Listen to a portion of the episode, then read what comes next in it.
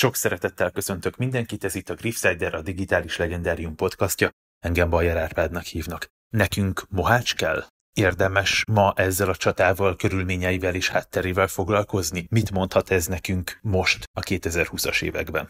Ezekről a kérdésekről beszélgetünk a következő három adásban annak a kutatócsoportnak a tagjaival, akik 2026-ra a kereké fordulóra készülnek.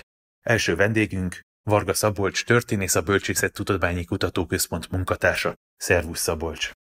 Szia! Sok szeretettel köszöntök én is minden kedves hallgatót! A Muhácsi csata után Szulajmán szultán eljött Budáig, aztán az év végéig ki is vonult az országban. Számított egyáltalán ez a csata? Szándékosan provokatív vagyok, de hát ide jött a török, csatázott egyet, aztán el is ment. Buda pedig csak 15 évvel később került török kézre.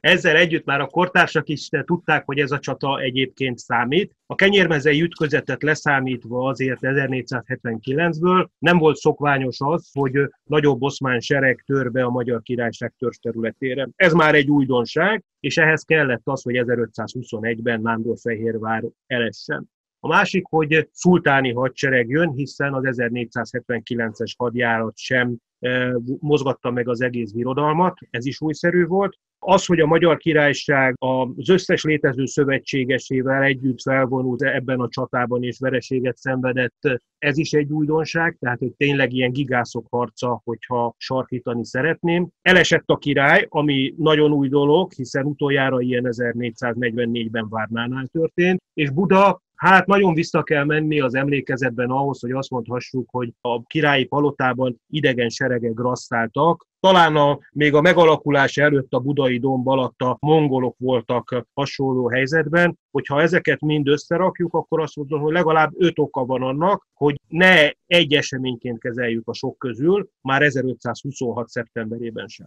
Miért döntött úgy Szulajmán, hogy elhagyja az országot? Ezek után? Rögtön egy olyan kérdés, ami foglalkoztatja nagyon régóta a magyar történettudományt, és megnyugtató válasz azért erre nincsen. Két markánsan talán eltérő vélemény az, ami megjelent. Az egyik az az, hogy sosem akarta elfoglalni, azaz valójában csak ki akarta kényszeríteni, hogy a Magyar Királyság valamilyen vazallusi státuszba kerüljön. Túlgyőzte magát Mohácsnál, azt sem tudták egyébként, hogy az uralkodó meghal, sőt nem is örültek neki, hiszen második Lajosban azért egy olyan uralkodót ismertek meg, akivel talán meg lehetne egyezni, minden más opció neki rossz.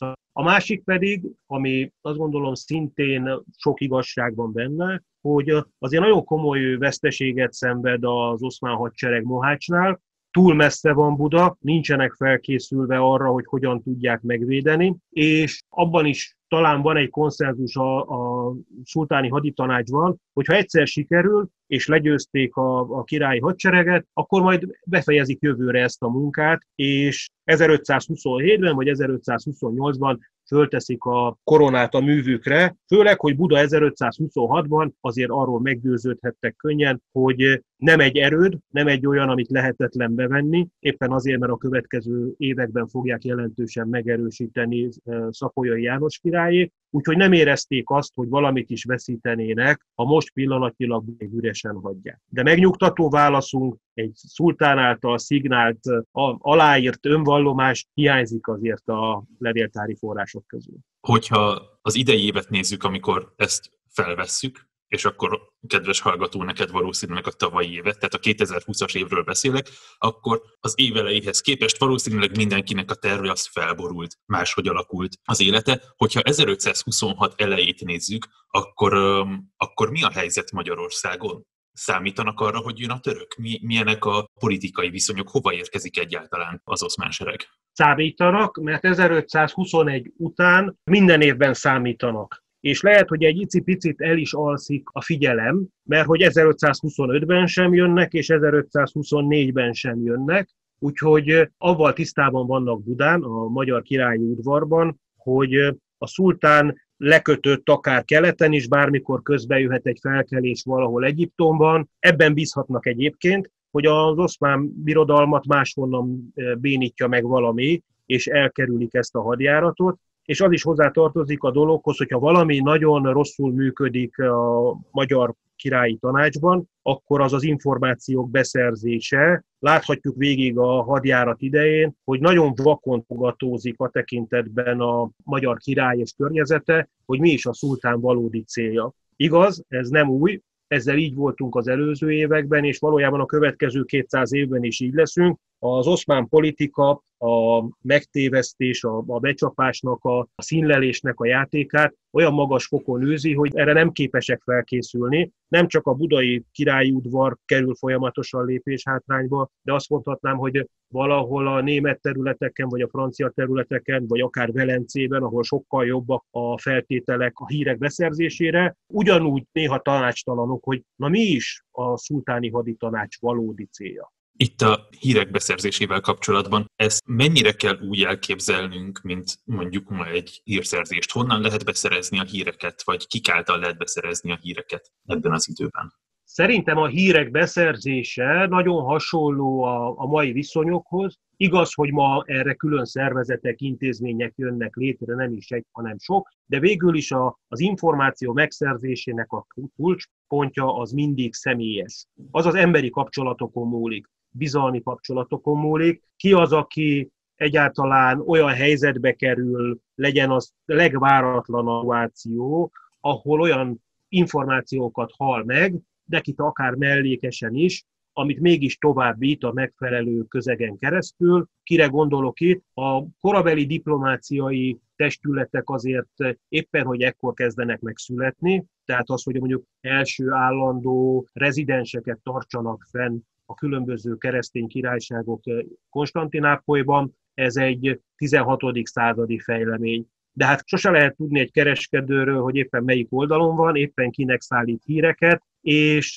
ez az 1526-os évben is így van, hogy különböző követségek, amik megjelennek Konstantinápolyban, nem is csak a magyar királytól, különböző kereskedő karavánok, amelyek megjelennek és viszik hozzák az árut, akár csak Brassóig, ugyanúgy híreket is közvetítenek ezeken az utakon, amiből nagyon sok információ, de nagyon sok ellenmondásos információ is eljut Magyarországra, és pont ez a legnagyobb baj, ahogy talán ma is, hogy a hírek elemzése, a hírek szűrése, hogy melyik a fontos, melyik a nem fontos, melyik az igazi, melyik a hamis, Hát eh, itt vagyunk nagyon nagy bajban, hogy itt bizony nincsen olyan segítő apparátus, hogy ebben valahogy eligazítanák Lajost és környezetét.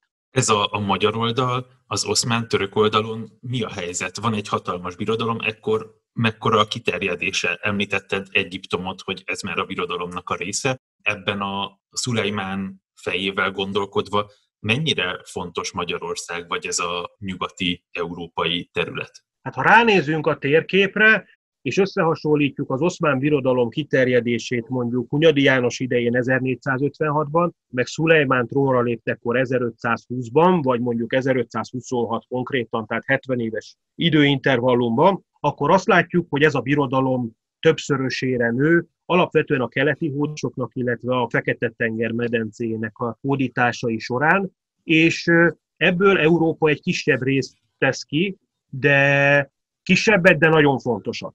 A leggazdagabb területekről beszélünk, azért Egyiptom, Szíria homokjához képest még a balkáni területek is sokszor mesésnek tűnnek, tehát Európa e tekintetben mindig is egy olyan falat, amit szeretne bezsákolni az oszmán birodalom, hiszen komoly bevételi forrás szerez onnan, illetve majd azt is látjuk, hogy a katona utánpótlás nagyon sok tekintetben ez egy aranybánya számára, és 1520-tól Szulejmánnál az a markáns váltás következik be az oszmán politikában, hogy leállnak a keleti irányú hódítások, valójában el is érik egy kicsit a lehetőségek határait. Az is fölmerül már bennük vallási okokból, hogy jó, jó, de miért kell nekünk harcolni a saját muszlim hittársainkkal szemben, mint akár Szíria vagy Egyiptom tekintetében, menjünk tisztességes hitetleneket keresni, és Bizony ez lesz a mi nagy tragédiánk, így a magyaroké, vagy a közép-európáé, hogy Szulejmán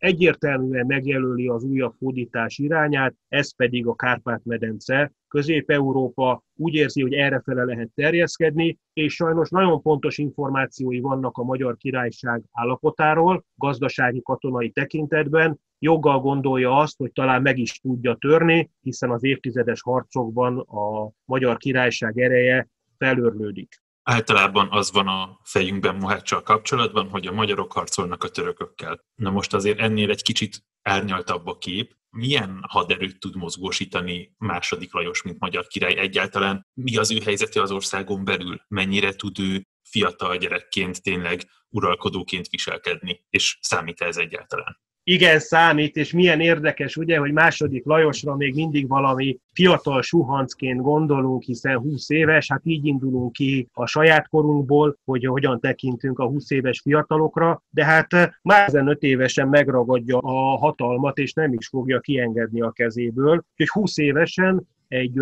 korabeli uralkodó az egy ereje teljében levő teljhatalmú figura, akinek már nem kell gyámokkal, gyámkodással törődnie, és a kérdésedre lehet, hogy kérdéssel válaszolnék, hogy milyen királyságról beszélünk, hiszen nem csak magyar királyság értelemszerűen, második Lajosról lefelejtjük, hogy cseh király is ugyanakkor, méghozzá valóságos cseh király, aki meg is jelenik a országában, és bár ez tényleg unió, tehát nem lesznek közös hivatalok a magyar és a cseh kormányszervek vagy rendek között, és emellett még horvát király is, hiszen hozzá van ragasztva a horvát királyi titulus a magyar szent koronához, hogy legalább három valóságos királyságnak is a, az élén van, és azt is lehet mondani, második Lajos, az a baj, hogy tényleg a halála, meg a halálának a története, hogy hogy lehet belefulladni egy cselepatakba, annyira rányomja a bélyegét a megítélésére, hogy így nehéz róla elhinni, hogy egy, akár egy kitűnő uralkodó is lehetett volna belőle, tényleg rendkívül jól felkészítették, nyelvtudás, diplomácia, hogy kell egy korabeli uralkodónak viselkedni,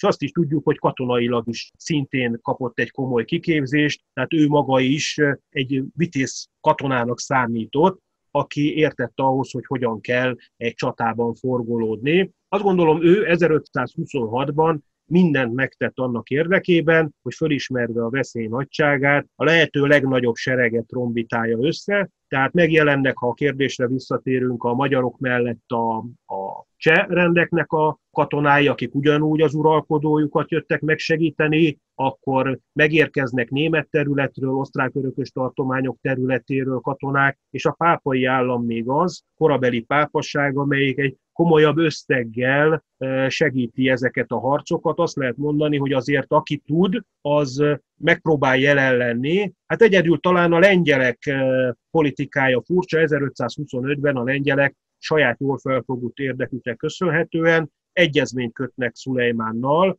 hogy nem vívnak egymással háborút, és ebből már biztos is, hogy hiába a Jagelló dinasztia miatti családi kapcsolat a lengyelek és második Lajos között, nem érkezik ide olyan kontingens lengyel területről, amelyiket mondjuk a lengyel királyság szerelt volna fel. Vannak lengyel csapatok, de őket külön fogadták Zsoldba, úgyhogy talán ez a nagy tragédiája második Lajosnak, hogy mindaz, amit ő össze tud kaparni királyként a saját területeiről, hát az ennyi. Ennél többet nem lehet összehozni, és elfogynak a valós szövetségesek, akik érdemben ide tudnának érni. Jelzem, korábban sem voltak. Tehát nincsen Mátyásnak mondjuk több barátja Európában, nem más a helyzet. Ki lett maxolva ez a történet 1526-ban, keresztény oldalon, aki tudott, megjelent. Beszéltél itt a térségből azokról a, a szövetségesekről, akik, akik érkeztek és harcoltak Mohácson a, a magyarokkal együtt. Mi a helyzet ezen kívül? Hogyan tekint Mohácsra és erre a, az összecsapásra második Lajos birtokain kívüli világ egyáltalán eljut-e Európába, Mohács híre beszélnek erről, vagy ez egy országos, regionális probléma, vagy kérdés? Európai probléma. Most azért az elmúlt években volt egy több éves kutatási program a Magyar Tudományos Akadémia és a Pécsi Tudományegyetem közös szervezésében, aminek köszönhetően újra összelettek gyűjtve azok a források, sőt azóta találtakkal kiegészítve, amelyek a csatáról tudósítanak. És ebből az látszik, Bészabó János és Farkas Gábor Farkas szerkesztette ezt a kötetet, ami idén látott napvilágot. Nagyon lehet vele valaki csapni, tehát tényleg nehéz, több száz oldal, hogy a hír nagyon gyorsan eljut, e, egészen Angliáig, a német alföld, Itália, francia terület, foglalkoztatja ez az európai udvarokat, és hát különösen a, amellett, hogy a vereség ténye nincs belekalkulálva, tehát hogy azért nincs erre felkészítve az európai közvélemény, hogy ilyen nagy lesz a magyar vereség. Hogy ez nagyon nehéz szépíteni, de nem mi maradunk a csatán, és ugyanúgy hozzá tartozik, ami legalább ennyire beindítja a politikai boszorkánykonyhát, hát üresen marad a magyar és a cseh trón, méghozzá trónörökös nélkül, és egyáltalán nem mindegy se a Habsburgoknak, se a Valóáknak, se a Jagellóknak, hogy a versenyfutást ki fogja megnyerni, szövetséges vagy ellenség lesz az, aki a két trónt vagy együtt, vagy külön-külön, de megszerzi magának, úgyhogy Mohácsnak komoly hírértéke van már 1526 őszén is Európában. És akkor, ha jól értem, ez a hírérték, ez részben köszönhető a Szulajmán számára is meglepően nagy arányú török győzelemnek, és másrészt pedig második Lajos halálának. Tehát a kettő együtt adja ki azt, ami a mohácsi tragédia. Igen, azt hiszem, hogy ez így pont helyes. Érdemes lenne végig gondolni, ha mi történt volna abban az esetben, ha második Lajos életben marad. Ugye azt mondják erre, hogy történelmietlen a kérdésfeltevés, de szerintem meg nem, hiszen pont ebből lehet leszűrni azt, hogy volt-e egyáltalán bármilyen más mozgástere az országnak a Mohácsi csatát követően, de úgy tűnik, hogy az igazi tragédiát mégiscsak a király halála jelenti, hiszen nincs, aki, tehát egy nagyon fontos a személye, az már látszik a mozgósítás során, hogy ha az uralkodó ott van, akkor mi is megyünk. Ha a király nincs ott, hát akkor van egy csomó kibúvónk, hogy miért nem megyünk mi is. A király valósága egy, egy, egy valós politikai hatalom és központ, tehát egy olyan jogforrás, ami, hogyha eltűnik, ez ma olyan, mintha eltűnne egyáltalán a magyar kormány. Nincs, aki kinevezzen semmilyen közigazgatási hivatal élére embert, megbénul az ország. És második Lajos halálával azért valamennyire ez történik. E, hiába van az Özvegy Mária királyné, e, aki mégiscsak valamit képvisel, de ez egy óriási törés a magyar kormányzatban, és elmélyíti a csata utáni válságjeleket. Igen, tehát Lajos szerepe azt gondolom megkerülhetetlen, vagy Lajos sorsa, de nem biztos, hogy más lett volna az utunk, ha Lajos túléli, hiszen láthatólag elfogytak a, a magyar politikai elit előtt azok az utak, hogy hogyan kellene ezt a helyzetet megoldani. És két markáns elképzelés látott napvilágot. Az egyik az az, hogy ameddig lehet ki kell tartani, egy nagyobb dinasztiába kell, bele kell integrálódnunk, és ez a kézenfekvően a Habsburgok ekkor már, vagy valahogy ki kell egyeznünk az oszmánokkal, mert már Mátyásnak is sikerült. És szerintem ez a két eltérő gondolat a magyar politikai elitben, egyik se tudta meggyőzni a másikat, és éppen ez okozza azt, hogy egy kettős királyválasztással, két eltérő politikai koncepcióval történik meg a következő 15 év magyar belpolitikai menedzselése. Az egyik uralkodó az a Habsburg Ferdinánd lesz, a másik pedig Szapolyai. Szapolyai úgy tudom, hogy nem volt ott a Mohácsi csatában, mert nem érkezett oda. Ezzel kapcsolatban hallottam nagyon különböző elméleteket is. Neki mi a szerepe Mohács előtt, még mint második Lajos alatvalója? Nagyon izgalmas, nagyon fontos, és hát annyit szerintem neki is kijár, 14 évig magyar király, méghozzá teljes jogon, hogy Szapolyai Jánosozzuk, vagy első János király néven nevezzük, tehát hogy ő nem egy ellenkirályként van jelen, még hogyha utána a következő 400 év Habsburg időszakában azért akár így is tűnhetett. Szapolyai János egy olyan családnak a sarja az 1510-es, 20-as évekre, amelyik vitathatatlanul a magyar királyság leggazdagabb arisztokrata család. Villámkarrier az övék, de nagyon hasonló a szapolyaiak felemelkedése és gazdagodása, mint a hunyadiak. Hasonlóan sikeresek is egyébként, nem véletlenül szereznek királyi dinasztiai hozzá, éppen a jagellókon belül családi kapcsolatokat már, hiszen Szapolyai János huga, Szapolyai Borbála néhány évig első Jagelló Zsigmond lengyel király felesége, csak nagyon korán meghal szegényke, úgyhogy ott vannak abban a közegben, hogy már majdnem királyi család, már majdnem királyi ház a szapolyai, még az 1510-es, 20-as években is. Azaz, föl sem merül egyébként más név 1526. szeptemberében, amikor castingolni kell, hogy ki legyen második Lajos után, aki szóba jöhet.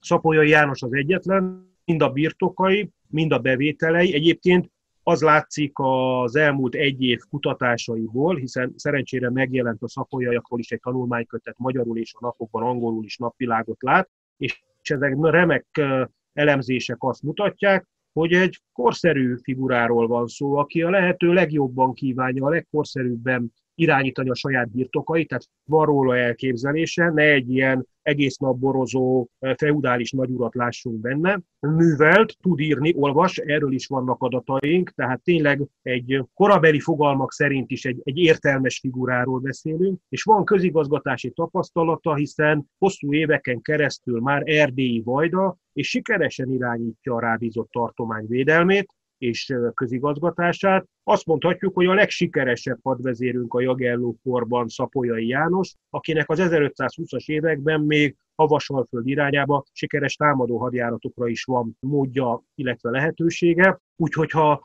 az alapkérdésre röviden a válasz az az, hogy a magyar elit legelőkelőbje Szapolyai János már a Jagelló korban, és olyan komoly katonai és politikai sikerei vannak, illetve van egy jelentős beágyazottsága a saját társaságában, hiszen itt is lehet olyan, akit szeretnek, meg nem, azért elfogadják és kedvelik, hogy azt gondolom méltán jut az eszébe 1526. szeptemberében nagyon sokaknak, hogy ő alkalmas lenne egy magyar királyi pozícióba.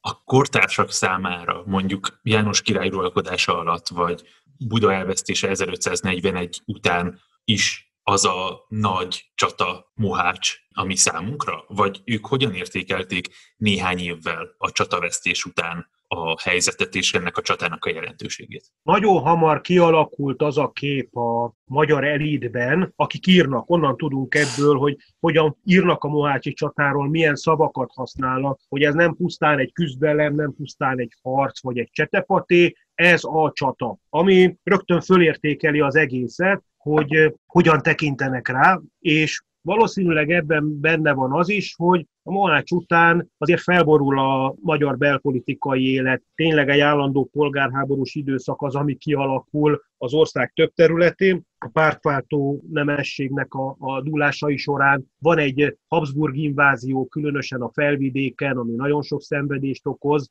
és azt is látjuk, hogy egyre többször jelennek meg oszmán csapatok olyan helyen, ahol korábban még nem, akár 1529 vagy a 32-es hadjárat során, de az igazán, hogy mikor lesz Mohácsi csatából a csata, ehhez kell Buda eleste. Tehát Buda azért nagyobb sok Európa számára, mert mégiscsak egy ekkor már 500 éves magyar királyság központját foglalják el ilyen körülmények között, erre aztán végképp felkap, mert ezt ismerik. Tehát, hogy Mohács nem mond semmit európai elit számára, nagyon meg kell nézni a térképen, hogy ez hol is van, ha már egyáltalán van ilyen. De azért Budát ismeri. Budán nagyon sokan megfordulnak a jagellókorban, van hozzá érzelmi kötődésük, emlékeznek erre a városra, és bizony fölmerül bennük, hogy ha Buda elesik, egy ilyen város képes oszmán kézre kerülni, akkor vajon mi lesz Bécsel, mi lesz Regensburggal, hogyan tovább. Úgyhogy ez a nagy sok, és amikor a Buda elestének az előzményeit próbálja meg megfejteni az emlékezet, na akkor folyamatosan belebotlanak Mohácsba. Nincs Buda eleste, hogyha nincs Mohács. És ez az, ami igazán fölemeli majd abba a szinte mitikus magasságba, ahogy most is tekintünk rá. Ezzel azt is mondod, hogy ha Buda nem úgy esik el, ahogy elesik, hogy lefő a fekete leves lényegében különösebb harc nélkül, hanem egy nagy ostrom során, akkor valószínűleg most itt nem Mohácsról beszélgetünk, hanem Buda 1541-es ostromáról. A lényeg azért, hogy elesik. Az már teljesen a méltatlan dolog, az a dolog a kortársak számára is furcsa, hogy ha úgy tetszik, harc nélkül, vagy ilyen ez a beszivárgás, amit mindannyian jól ismerünk a Gárdonyi Géza e, Egri csillagok című regényéből, pedig Buda azért előtte és utána is nagyon komoly ostromokat kiáll. De itt a, a, a fő csapás, amit mindenki érez, hogy Buda elesik, és egy oszmán tartománynak lesz a központja, és nem az addigi Magyar Királyságnak a fővárosáról beszélhetünk immár, sőt úgy, hogy pár évtizeddel korábban még ugye ez egyben egy cseh királyi központ is, amikor itt székel folyamatosan az uralkodó, ha meg nagyon vissza akarok menni luxemburgi Zsigmond idejére, akkor meg a német-római császárságnak a központja azáltal, hogy Zsigmond építkezik erőteljesen Budán és itt él. Na most ehhez képest ez a legnagyobb foglalás Európában Konstantinápoly után. Tehát, hogy Szarajevó, Szendrő, Nándorfehérvár, ezek sehol nincsenek jelentőségében az európai városok közül, a fasorban sincsenek Budához képest. Na ez a megdöbbentő Európa számára. A Mohács narratívához erősen hozzátartozik, hogy nem csak az uralkodó hal meg, hanem a magyar elitnek a jelentős része is meghal a csatában. A kérdésem az, hogy ez mennyire tűnik relevánsnak, eddig még erről nem nagyon beszéltünk, vagy ez a kérdés még nem nagyon merült föl, illetve annak fényében, hogy nem csak magyar katonák harcoltak ott, hanem cseh-horvát, más nemzetiségi katonák is. Rájuk is igaz-e az, hogy az elit, a krím, az ő vezetőik is jönnek, vagy valahogy egészen más, hogy kell azért elképzelnünk azokat a csapatokat, akiket mondjuk egy magyar nemes ember vezet, mint azokat, akik Csehországból vagy, vagy Horvátországból érkeznek. Nagyon izgalmas ez a kérdés. Ugye most már ott tartunk, hogy 1526-ban hogyan, miképp sikerül mozgósítani, lejutni a Mohácsi csatatérre, egyáltalán miért ott, és kik is vannak a, a király közvetlen környezetében, ki alkotja azt a 25-26, maximum 20 ezer főnyi katonaságot, és akkor a kiszolgáló személyzetről nem is beszélünk, mert azokról végképp nincsenek információink, pedig biztosan vannak még hozzá sokan, akik ott végül azt a döntést hozzák, hogy megütköznek a legalább kétszer nagyobb túlerőben levő oszmán seregekkel. Az biztos, hogy a magyar politikai elit jelentős része ott van. Azok vannak távol, akit az uralkodó különböző megbízásokkal máshol tart, és hát itt előbb ugye nem beszéltem Szapolyai Jánosról, nem is szabad talán túl ragozni azt a kérdést, hogy ott volt vagy nem volt ott. Hát az ő parancsa az volt, mivel nem lehetett tudni, hogy mi a szultáni hadjárat célja, a rábízott tartományt Erdély határait óvja meg. Ez szapolyai feladata, és ezért is van szapolyai egészen egyébként augusztus végéig, még 20-a után is Kolozsvár mellől kelt ez levelet, az, az, az is biztos, hogy még Szegednél sem állhatott a Mohácsi csata idején, de nem egy tudatos elkésésről van szó, meg rossz mozgósításról, hanem rossz hírszerzésről és rossz ellenmondó királyi utasításokról, ami mondjuk őt távol tartja. Horvátország egy kicsit más kérdés. A horvát nemességnek nem kötelessége részt venni magyarországi hadjáratban, nincsenek is ott, ellentétben a szlavón báni seregekkel, meg az ágrábi püspök saját földesúri katonaságával, akik igen, de hogy az előbb, amit kérdeztél, a magyar politikai elit mellett csehek, cseh előkelők sokan vannak, és sokan is fognak meghalni, és egyébként pedig inkább zsoldos vezérek, akik felfogadnak pénzért mondjuk német területről, cseh területről érkező gyalogosokat, és hát a legnagyobb mészárlást majd közöttük fogják végrehajtani az oszmánok, hiszen nekik nincs esélyük elmenekülni a csatasíkról, úgyhogy van egy heterogén keresztény sereg, amiben bizony vannak ellentétek, megkockáztatom nemzetiségi ellentétek is, érdemes lenne összevetni, hogy ma milyen egy NATO kontingens belső élete valahol a Afganisztánban, hogy vannak-e ilyenek, itt voltak, egyöntetű a panaszkodás a magyarok gőgére, a magyarok felelőtlenségére,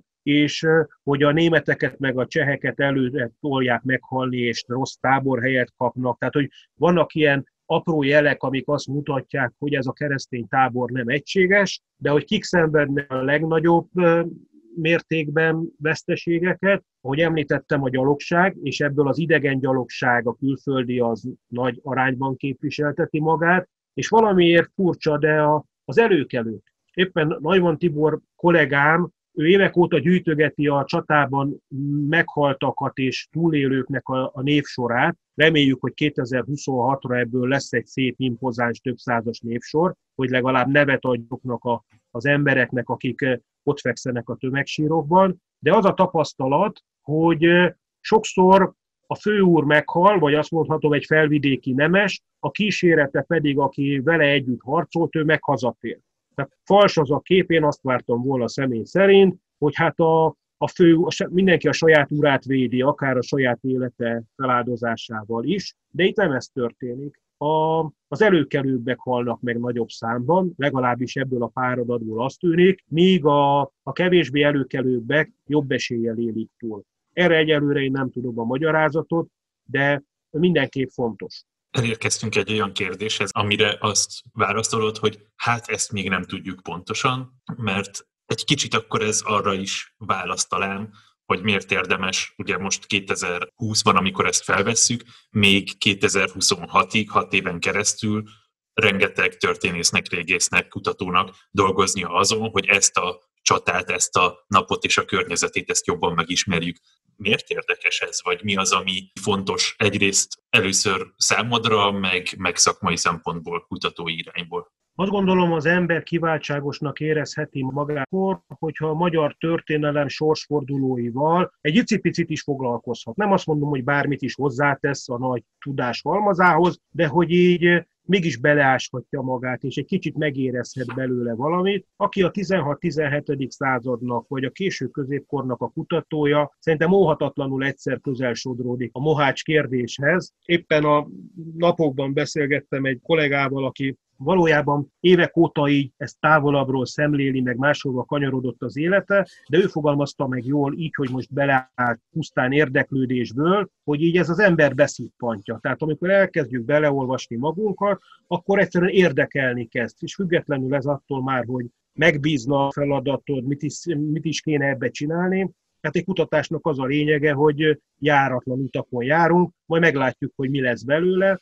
de Mohács egy olyan dolog, amiről nem tudunk mindent, de igazából ezzel nem mondok el újat, hiszen azt gondolom nagyon kevés olyan történelmi eseményünk van, amire kitehetnénk azt a plakátot, hogy na erről már mindent tudunk, bedobozolhatjuk, döglött takták bekerülhet a cirattárba. Mohács egy folyamatosan nyitott akta, nem véletlenül, és örülök, hogy megkérdezted, mert szerintem ebben nagyon fontos tisztátni, hogy azért a történelem és a történelem tudománya az nem egy olyan közismereti tárgy, aminek az a célja, hogy mi minél többet megtudjunk a múlt különös, különböző eseményeiről, és ezt egy műveltségi vetélkedőben akár pontokkal honorálja. Nem a történelem az egy önismereti tudomány is. Úgyhogy sokkal inkább tudnám rokonítani pillanatnyilag a pszichológiához vagy a teológiához, hiszen még ez a két tudományág az, aminek nagyon fontos tényezője az idő. Hogy nálunk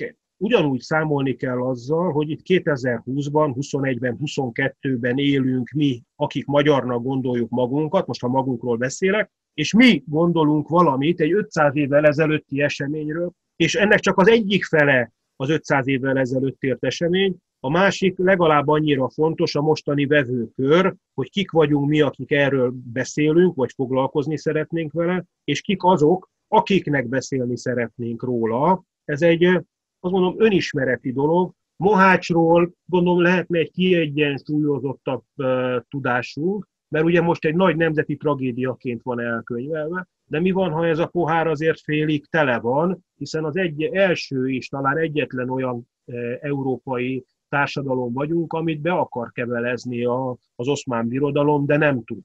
Tehát ez messz, messzihetne talán ez a fejtegetés, de egy olyan negatív nemzet önsztereotípia alakult ki a 20. század második felére, végére a magyar közgondolkodásban, aminek egy fontos építőköve Mohács, ugye világossal, Trianonnal lehetne sorolni a következő nagyobb történelmi csapásokat, ami egy önigazolás a saját sikertelenségünkre.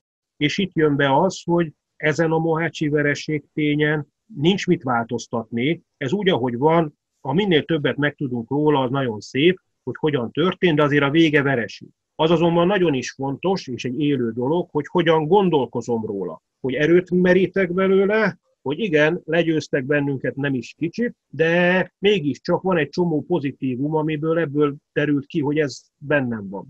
És itt jön be a következő hat évnek szerintem a, a felelőssége a mi részünkről, hogy lehessen Mohácsból közbeszédet csinálni. Láthatólag egyébként a különböző blogok, weboldalok, bejegyzések kapcsán, hogy van iránta egy érdeklődés, a, olyanok részéről is, akiknek ez nem szakmája, nem heti 40 órában kell ezzel foglalkozni, és ez innentől kezdve szerintem nagyon is fontos, mert hogy a, magyar történettudománynak van egy olyan feladata, hogy a magyar közgondolkodás, vagy azt mondom inkább lelki állapotot ápolja azzal, hogy helyes történelmi tudást közvetít felé. Hogy ne rossz, hamis toposzok és mítoszok azok, amik virágozzanak, illetve ezeket aztán végképp ne gerjeszte. Elkalandoztam, de lezárva mégiscsak azt tudnám erre mondani, hogy amellett, hogy tényleg a magyar ezeréves történelemnek az egyik meghatározó eseményévé vált nagyon korán már a Mohácsi csata, van felelősségünk abban, hogy jobban megismerjük a csata előzményeit, ebben állunk talán a legjobban. Többet megtudjunk a csata lefolyásáról, e tekintetben is vannak azért nagyon pozitív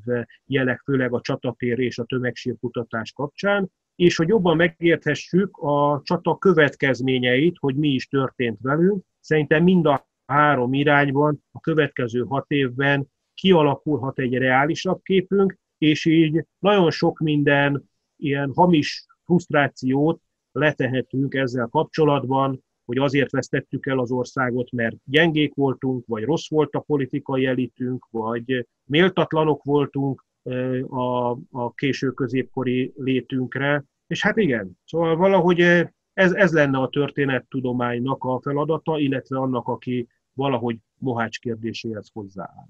Ez a kutatócsoport, ez már egy ideje működik is, vannak már eredmények?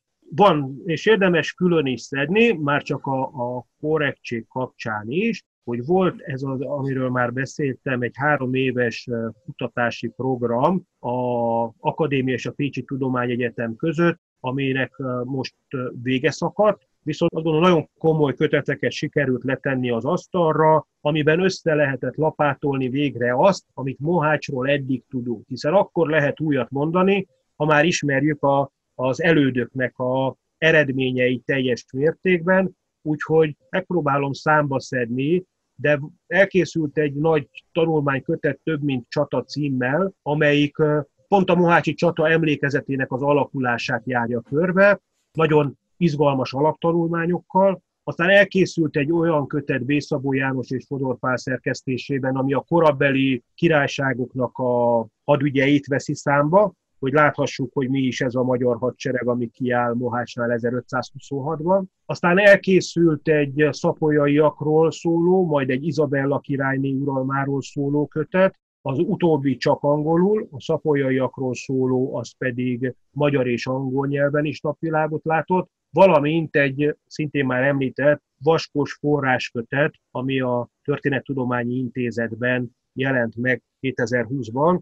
Nem lehetünk elégedetlenek, azt hiszem, ezekkel a, az eredményekkel, és hát emellett azért vannak más olyan kutatóközösségek, régészek, hadtörténészek, antropológusok, itt a Janus Pannonius Múzeumot kell, a Szegedi Tudományegyetemet, e, meg a Természettudományi Múzeumot megemlíteni, de a Hadtörténeti Intézet is ide kötődhet. Tehát nagyon sokan, akik szintén jelen vannak és e, csinálják azt a részét a Mohácsi csata kutatásának, amihez a legjobban értenek, illetve a legszívesebben e, ügyködnek benne, így a, akár a fémkeresős régészet a csatatér területén, hiszen tényleg izgalmas, hogy mindez hol történhetett, hiszen ha valaki végig sétál a Moástól délre fekvő síkon, azért ez egy óriási terület, mint pedig a leglátványosabb dolog, ami újdonság, és a magját képezi a pillanatnyi Mohács emlékezetünknek, azok a megtalált tömegsíroknak a mostani tudásunk szerinti legjobb feltárása,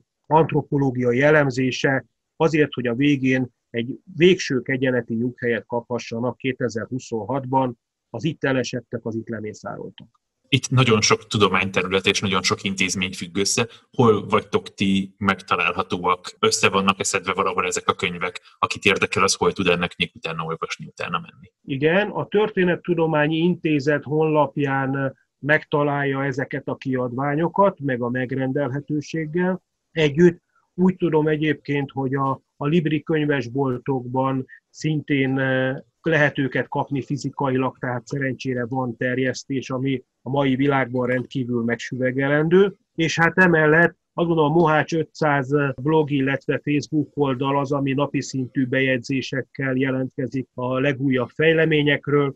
Éppen a minap december 10-én volt egy online konferencia szintén a Mohácsi csata kapcsán a Dunadráva Nemzeti Park szervezésében, ahol talán a legtöbb újdonság egyszerre megjelent antropológusoktól, régészektől, fegyverszakértőktől, és ennek az anyaga is a világhálón rövidesen elérhető lesz. Úgyhogy ma, aki keres, azt talál, szerintem ilyen a, a, a világháló még a bezártság idején is, úgyhogy nincs egy közös nagy Mohács ami azt gondolom talán nem is baj, hiszen mutatja ennek a kutatásnak a, a sokszínűségét. A Pécsi Tudományegyetem úgyis, így is, úgy is nagyon vaskosan részt vesz ebben a munkában, valószínűleg náluk is indul majd olyan portál, ami folyamatosan tájékoztat, úgyhogy ezt inkább úgy képzelném el, mint amikor van többfajta ér, patakocska, ami úgy mind egy irányba visz, kicsit kanyarogva, de a cél végül is az, hogy 2026-ra összeálljon valami, és az is biztos, hogy akkor se fogunk mindent tudni a Mohácsi csatáról, lesz ezzel még a következő nemzedéknek is feladata. Nem is baj, az ugyanolyan korrekt dolog, mint ahogy mondjuk a tömegsírok kapcsán, öt tömegsíró van pillanatnyilag tudomásunk, de már most megállapodtak abban a, az intézmények, hogy az egyikhez nem fognak hozzányúlni azért, hogy lehet, hogy 50 év múlva teljesen más tudás birtokában sokkal több eredményt lehet majd akkor annak a tömegsírnak a feltárásával elérni, nem kell most minden babért learat. Zárásként visszakanyarodva a csatára, mondtad, hogy ez egy nagyon meglepően nagy győzelem volt az oszmánoknak, és meglepően nagy vereség a magyar, vagy hát a keresztény oldalnak. Ez alakulhatott volna másképp? Attól tartok 1526. augusztus 29-én már nem. Az is furcsa, hogy csatát vállaltak. E, hiszen tudjuk azt, hogy a magyar hadvezetésben azért felmerültek olyan hangok, hogy egy, ne vonuljanak le délre, Frangepán Kristóf például ezt e, erőltette, és utólag azt gondoljuk, hogy volt benne realitás. Ha már levonulnak, Mohács alatt azért lehetett megállni, az volt az utolsó olyan hely, amihez tartozik kikötő, és így az utánpótlást el lehet juttatni a seregnek. A következő ilyen lehetőség már Drávától délre lett volna, csak éppen ekkor már Pétervárad elesett, és így nem volt hova tovább menni a, a csapatoknak. Tehát ebből a szempontból jogos volt a csatatér kiválasztása a keresztény fél oldaláról, de azt is tudták, hogy ez földrajzilag egy olyan térségben van, ahonnan nagyon nehéz kimenekülni, mert eléggé zárt, keletről a Duna határolja, északról pedig beszűkül úgy a terület a Duna mentén, hogy ott gyors, rendezett visszavonulásra nem biztos, hogy van lehetőség, és ezt érzékelték, nem véletlenül Lajos távol akarták tartani sokáig a, a csatától, mondván, hogy ne kerüljön esetleg ő olyan helyzetbe, hogy az életér kelljen aggódni. És hát a végén még a szerencse faktor talán bejöhetett volna azt látjuk 1526. augusztus 29-én, Lajos tudja, hogy addig tart a csata, amíg ő a csatatéren van. Utolsók között távozhat egyébként a lovasság közül, tehát többször is rohamot intéz, és a végén már a célpont a szultán. Tehát arra van esélyük egyedül, hogy valami csoda folytán esetleg Szulejmán sikerül kiiktatni, mert az az oszmán hadsereg felbomlásával járhatott volna. Azáltal, hogy ez elment, ez a hajó elszállt, Onnantól valószínűleg a legalább kétszer akkora túlerő, így a nyert számok alapján eldöntötte a csatának a menetét. Nem biztos, hogy egy jobb magyar hadvezetéssel ennél egy teljesen más végeredményt lehetett volna kihozni. Itt van ez az 500. évforduló 2026-ban. Mire számítotok, miben fogunk többet tudni akkor, mi a, mi a cél, mit szeretnétek elérni az évfordulóra? Azt gondolom, hogy a, ennek van egy tudományos része, amit a előzményekkel, csatával, következményekkel meglátjuk, hogy mennyit lehet belőle kihozni. Tervezünk azért okmánytárakat, akár európai levéltárakból új források feltárását, fordítását, bemutatását, de ez azt mondom, hogy a szakmai rész. A másik, ami talán a legfontosabb, vagy legizgalmasabb, az az, hogy a tömegsírok helye megújuljon, és egy olyan új kiállító tér, egy olyan új Mohács Emlékmúzeum jöhessen létre a Dunadráva Nemzeti Park kezelésében, ami egy rendkívül modern, a mai európai normáknak is megfelel. Kettő tényleg arra van, hogy oda, aki eljön Európából, a világból, vagy a Kárpát-medencéből, az végigjárva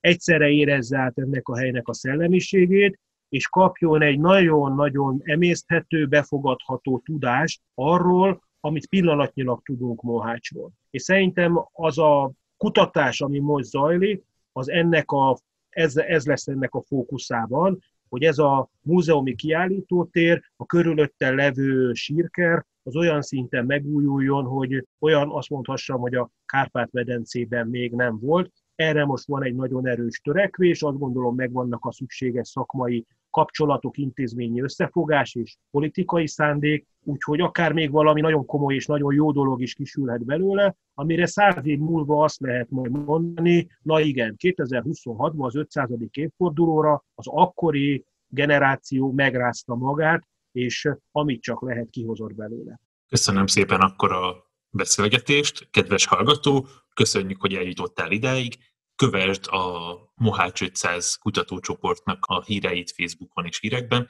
és hallgassd a Gripstider-t, a Digitális Legendárium podcastját, megtalálod a Digitális Legendáriumot Facebookon, YouTube-on, a podcastot pedig a YouTube csatornánkon, valamint a fő podcast megosztókon. Hogyha tetszett, akkor értékelj minket, és ha kérdésed van, akkor írj bátran, reagálni fogunk. És kedves Szabolcs, akkor még egyszer nagyon szépen köszönöm a beszélgetést. Én köszönöm a lehetőséget.